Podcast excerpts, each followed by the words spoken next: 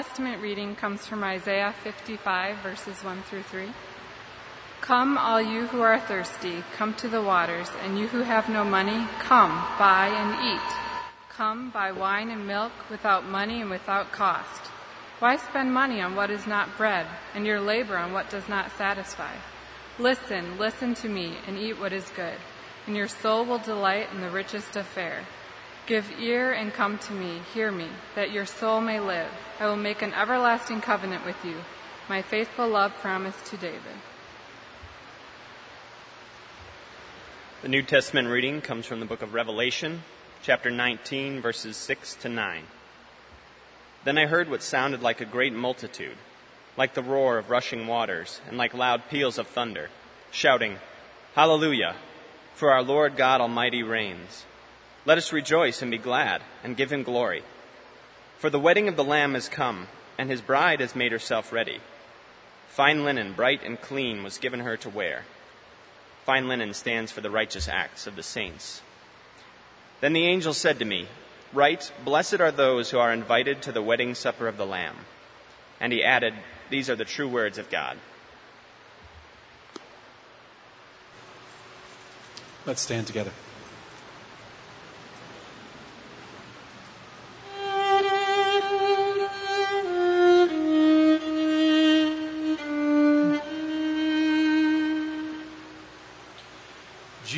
Jesus, the joy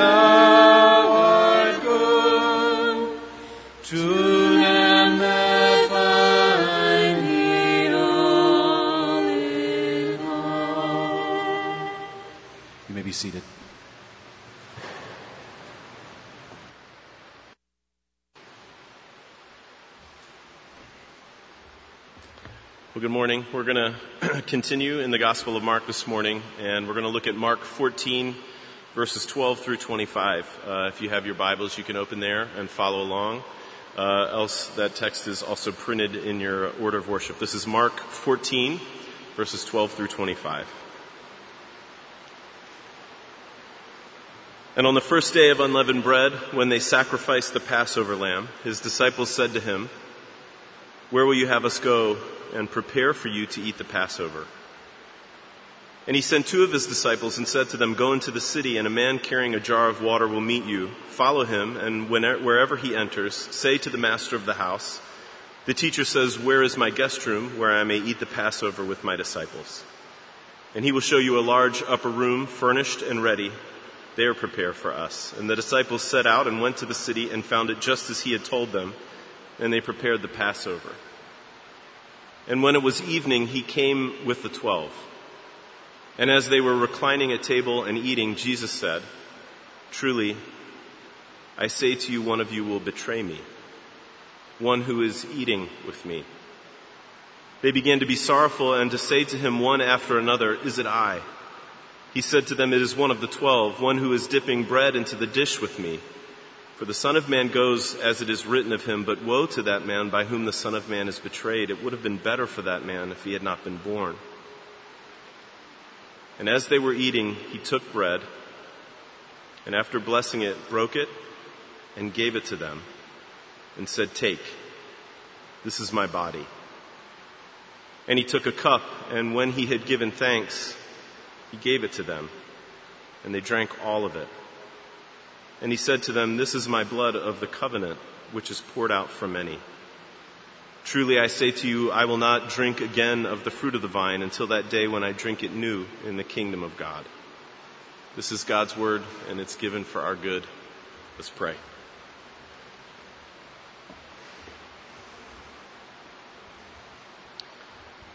Father, we, uh, as your people, we hear these words and we know that these are familiar words about a, a meal that for many of us is, is central to who we are. At the same time, Father, we, as your people, have just sung this song together and we've said that we're turning to you and we are unfilled again. And so, even though these words are familiar, we want to be uh, filled, Father. Uh, some of us are very aware of that hunger, very aware of that need. Others, others of us are not. Wherever we are, Father, we ask that you would meet us with this word and that you would fill us. Uh, that you would show us by this word that is written, uh, the word that became flesh like us, that you'd show us his grace and that you would change us by it. And we ask it in his name. Amen. So, as some of you know, our family uh, spent some time away on vacation recently, and uh, part of the time that we were away, we spent camping in northern Tennessee. Uh, we got to the place where we were camping, to our campsite in the late afternoon, and after the tent was set up, Sarah, my middle daughter, and I uh, went away to go get some wood for the fire. Now, we didn't get any rain while we were camping, but that region had gotten a lot of rain before we arrived, so despite my best efforts, a lot of the firewood that I brought back to the campsite was pretty wet. And this was particularly troubling, especially on that first night, because Allison was going to prepare our, our dinner over the fire. Well, we got the wood back, and I tried probably for about 45 minutes to get the fire started by all of the usual normal means, and I couldn't do it, and so I'm ashamed to admit that I finally gave up, and I doused the wood with some of the fuel that we had brought for our lantern and our camp stove, and that was all it took to get a big fire going pretty quickly. And as soon as it flared up, Ellie, uh, my oldest, asked a pretty insightful question. She said, Daddy, why didn't you just do that in the first place? She's so onto my stubbornness at such a young age. Uh, anyhow, these logs, they steamed and they hissed for a while, but finally there were enough coals for Allison to put our food onto the fire. It was an old uh, camp standard, ground beef and diced tomatoes wrapped in aluminum foil and thrown onto the coals of the fire. Well, it took a long time to get ready, but finally it was ready. And, and when it was ready, though, by this time the sun had set, and it was well past the time when the girls should have reasonably been, as, been asleep. Uh, but we all sat in our chairs by the fire and we dug in anyway. Now, I got to tell you that under normal circumstances, this meal um, is not a meal that I would have been really jacked up about eating. Like at home in my living room, if if I just had some hot ground beef and some diced potatoes, I wouldn't be really you know, happy to sit down to that meal. And on top of that, after the lateness of the hour and all of the heat and the difficulty of getting the fire started, normally this meal would have been one of those meals I just wanted to get over with. But as we ate together, we all agreed that it was really one of the best meals that we had eaten together in a long time. And I probably don't need to tell you why, because it wasn't really about the food, it was about the feast. We were together as a family in front of a fire, out in the woods at night in the cool of the evening, listening to the night insects. We were really relaxing together for the first time in a while. It wasn't about the food we were eating, it was about what eating that meal together meant. We weren't eating, we were feasting. And the same thing is going on in those very familiar words that we just heard together. The meaning of the meal that Jesus ate with his friends in the upper room, it went way beyond the bread and the wine and all of the other things that were there in that room. The meaning of that meal flew backward in time to the very identity of God's people as precious and beloved and rescued people. And at the same time, that meal flew forward in time to encompass all of God's good intentions for his people and for his world. That meal was going to sum up everything that Jesus had been saying and doing up to that point. That meal at the same time was going to explain and interpret the shocking events that were just hours away from happening. It was an epic feast. And here is the best part about it. It was set for some very unlikely people. Betrayers and deniers and cowards and fools. And here's what I want us to see this morning the, the good news about this feast, the, the gospel, about this feast, if you'll let me put it like that, is that this feast is still lavishly spread out for the same kind of people. It is not a feast for the worthy. It's a feast for people who need to be rescued. It's not a feast that we earn. It is a feast of grace. It always has been and it always will be. So Mark tells us that it took place on the day of unleavened bread when they sacrificed the Passover lamb. Now we know that this is happening during the last week of Jesus' life, the final week that he spent in Jerusalem. And over the last few Sundays, we've been looking at snapshots of that final week of Jesus' life. It begins with Jesus entering into Jerusalem in triumph as an unlikely king riding on a donkey. But we know that this week isn't, hasn't been like, just like riding in on a donkey. It hasn't been anything like the normal kingly ascent to power. Instead, it's been a week of conflict. It's been a week of mystery. Jesus has spoken and acted words of judgment against the center of religious and political and social life of God's people. He's spoken words against the temple, and those were fighting words, words of insurrection and words of, of revolution. So Jesus had attracted attention from the insiders, from the religious authorities and the political authorities. They saw him as a threat to everything that week. And they set him in their sights and they had in their minds the gravest of violence against him. And I think that that's the reason why Jesus takes such great care in planning this meal. The disciples on that day, they get up and they ask him, where do you want us to go to prepare the Passover meal? And they ask that question, assuming that plans had not been made. But what they don't know is that Jesus has already set plans into motion.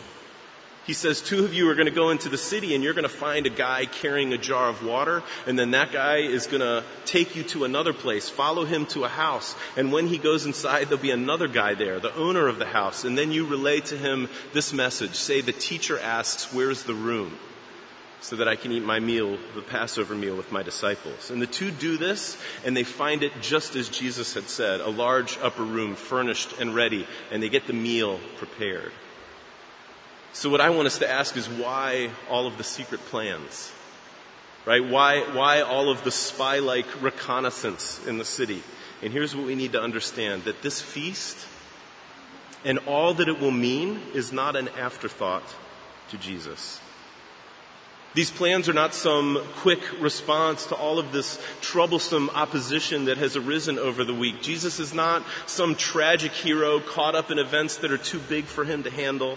This feast was going to be about everything that Jesus wanted to say to his disciples. He did not want it to be interrupted. It had to unfold exactly how he wanted it to unfold. It was going to sum up everything. It wasn't plan B that meal and that room was the place to which everything had been headed all along. And the disciples, they clearly don't understand this yet, and I think that sometimes we forget it. But remember, just before Jesus entered into Jerusalem, just before they walked in for this final week, Jesus had said, I have not come to be served, but to serve, and to give my life as a ransom for many. He's out to rescue He's out not just to pay a ransom, but to be a ransom. And of course, that's why Jesus makes all of this happen around the Passover celebration and the Passover feast. Because of all of the feasts and celebrations of God's people, Passover was the one that celebrated God rescuing his people, ransoming them out of slavery, giving them a new life and a new vocation to go along with it. You remember the story. Moses storms into the court of Pharaoh and says, let my people go. But as great as Moses was, it wasn't enough, and God still had to come in for the rescue. And that meal, the meal that commemorated that moment, is the one that Jesus is about to eat with his disciples. It's the meal that starts with the question Why is this night different from every other night? And the answer to that question, especially on that night, was going to be profound and beautiful beyond imagining. But the way that this meal starts, the way that it begins to unfold, is astonishing. After Jesus and the disciples are reclined at the table, after they have begun to eat, here's what Jesus says One of you is going to betray me. One of you who is sitting right here with me. These guys know all of the trouble that Jesus has attracted. They know how threatening he is to the insiders, and now Jesus is saying that he's going to be betrayed. And the betrayer is not on the outskirts of the followers of Jesus. The betrayer is right there in, in the room with them and with him. And the thing that I want us to see, the thing that I want us to focus on is the disciples' response. Mark tells us they began to be sorrowful, and one after another they went up to Jesus and said, Is it me? Is it me? Jesus says that he's going to be sold out. And their response is not concern for him. It's not, let's figure out a plan to make sure that you don't get betrayed. It's not, let's figure out a plan to rescue you, Jesus, or to serve you, Jesus. Their response is deeply self centered. They want to be served, not served. Is it I? Well, what does that say about me, Jesus? And you know, if this was the only moment in the coming hours where Jesus' friends acted this way, maybe it wouldn't be as remarkable, but we know how the story goes. In just a few hours, Jesus is going to go out into the garden. He's going to ask three of them, watch and pray with me. And they're all three of them going to fall asleep. And then a few hours after that, in the darkness of the night, when, when the Romans and Judas come, and Judas betrays Jesus with a kiss, all of those disciples, all of them, the ones who had lived with Jesus for years, the ones who had hung on his every last word, the ones who had laughed with him and cried with him and ate with him and taught with him and healed with him, every last one of them is going to turn tail and run away from him as quick as they can. Every one. And then later, in the early morning hours, Peter is going to desperately try to save his own skin by denying that he ever knew who Jesus was. I don't know what you're saying. I don't even understand, Peter says. Betrayers and deniers and cowards and self centered fools. Those are the ones sitting at the table with Jesus. And people, this is what I want us to hear that there is not one detail of this. There is not one detail of their flaws, not one intricacy of their sins, not one curve of their ridiculously hard hearts that was unknown to Jesus. None of it. None of it was surprising to him. Not even the betrayal with a kiss. And in a million years, you could try to search it out. In a million years, you could try to figure out why Jesus does what he does, and you might never get to the bottom of it, and it would be good to try. Because Jesus does not abandon them in that moment. He doesn't get unhinged and yell at them. He doesn't say, you know what, guys, just get out of here. I don't need you anymore. Instead, he lays out a lavish feast for them and gives them everything. He says, I'm going to rescue you in the very place of your shame. And if we're being honest, every one of us here, starting, starting with me, we know that the disciples do not have anything to teach us about being betrayers or deniers or cowards or fools. Their script is our script. Our place in this story is right there at the table beside them. My name is Peter, and your name is Peter. Our choices in life and our, our responses to the things that life throws at us are often riddled with self service and self interest. You know how it goes. We, we use our talents and we use our money and we use our time and, and we use our gifts for ourselves and to further our own agendas. You know how this is. We all know how it is. We insulate ourselves from other people, even people in our own families, because being in an honest and true relationship is costly and we don't want to pay. We try all kinds of means to put the pieces of our life together that we just can't make fit. We run to distraction after distraction and pleasure after pleasure, to sex or to food or to substances, anything to make us forget that we can't make it work. And no matter where you are on the spectrum, no matter where any of us are, maybe on the spectrum of self concern and self interest, maybe it's just dawning on you. Or, or, maybe you feel like you're doing pretty well, or maybe you feel like you're completely caught in it and you cannot get out. Let me tell you that the answer is not to despair. The answer is not to, to go into a corner and go into more introspection. The answer is not to run to some other distraction that can just hopefully make you forget. The answer is to lift up your eyes to this lavish, gracious, epic feast that Jesus has set. The answer is to lift up our eyes and see that feast because Jesus has set a table for ridiculous and self centered and self destructive people like you and me. He has set this table for us.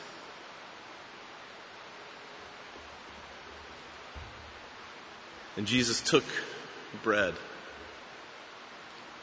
And after blessing it, broke it and gave it to them, saying, Take, this is my body.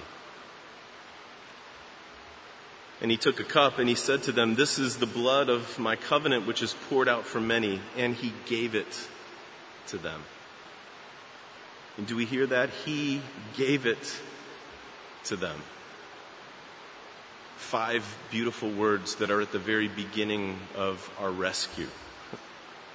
And you see what Jesus is doing? He's, he's greater than Moses. He's better than Moses. He's the reality to the shadow that was Moses. He storms not into the court of Pharaoh. He storms into the court of sin and death that, that we were complicit in building, that we have, we have constructed with our own hands. He storms into that court and he tears the place down and he gives us a new life.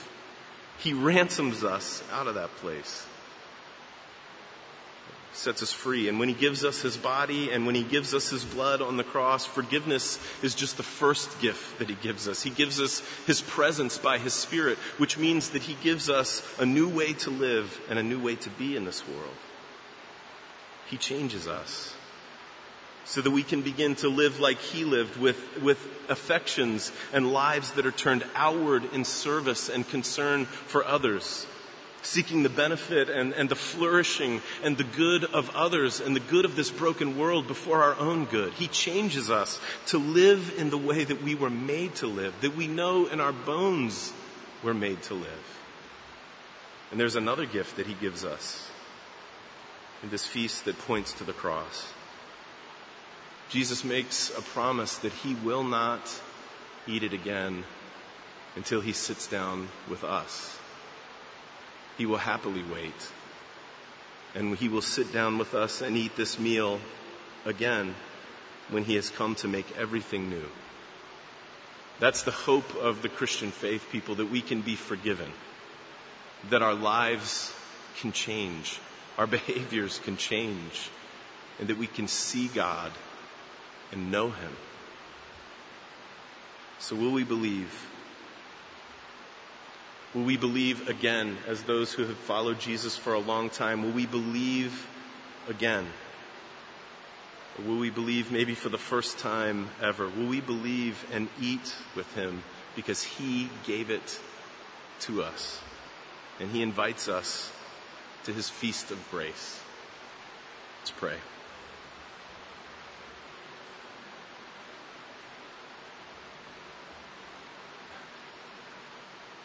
Father, again, we ask that you would make us people who are hungry.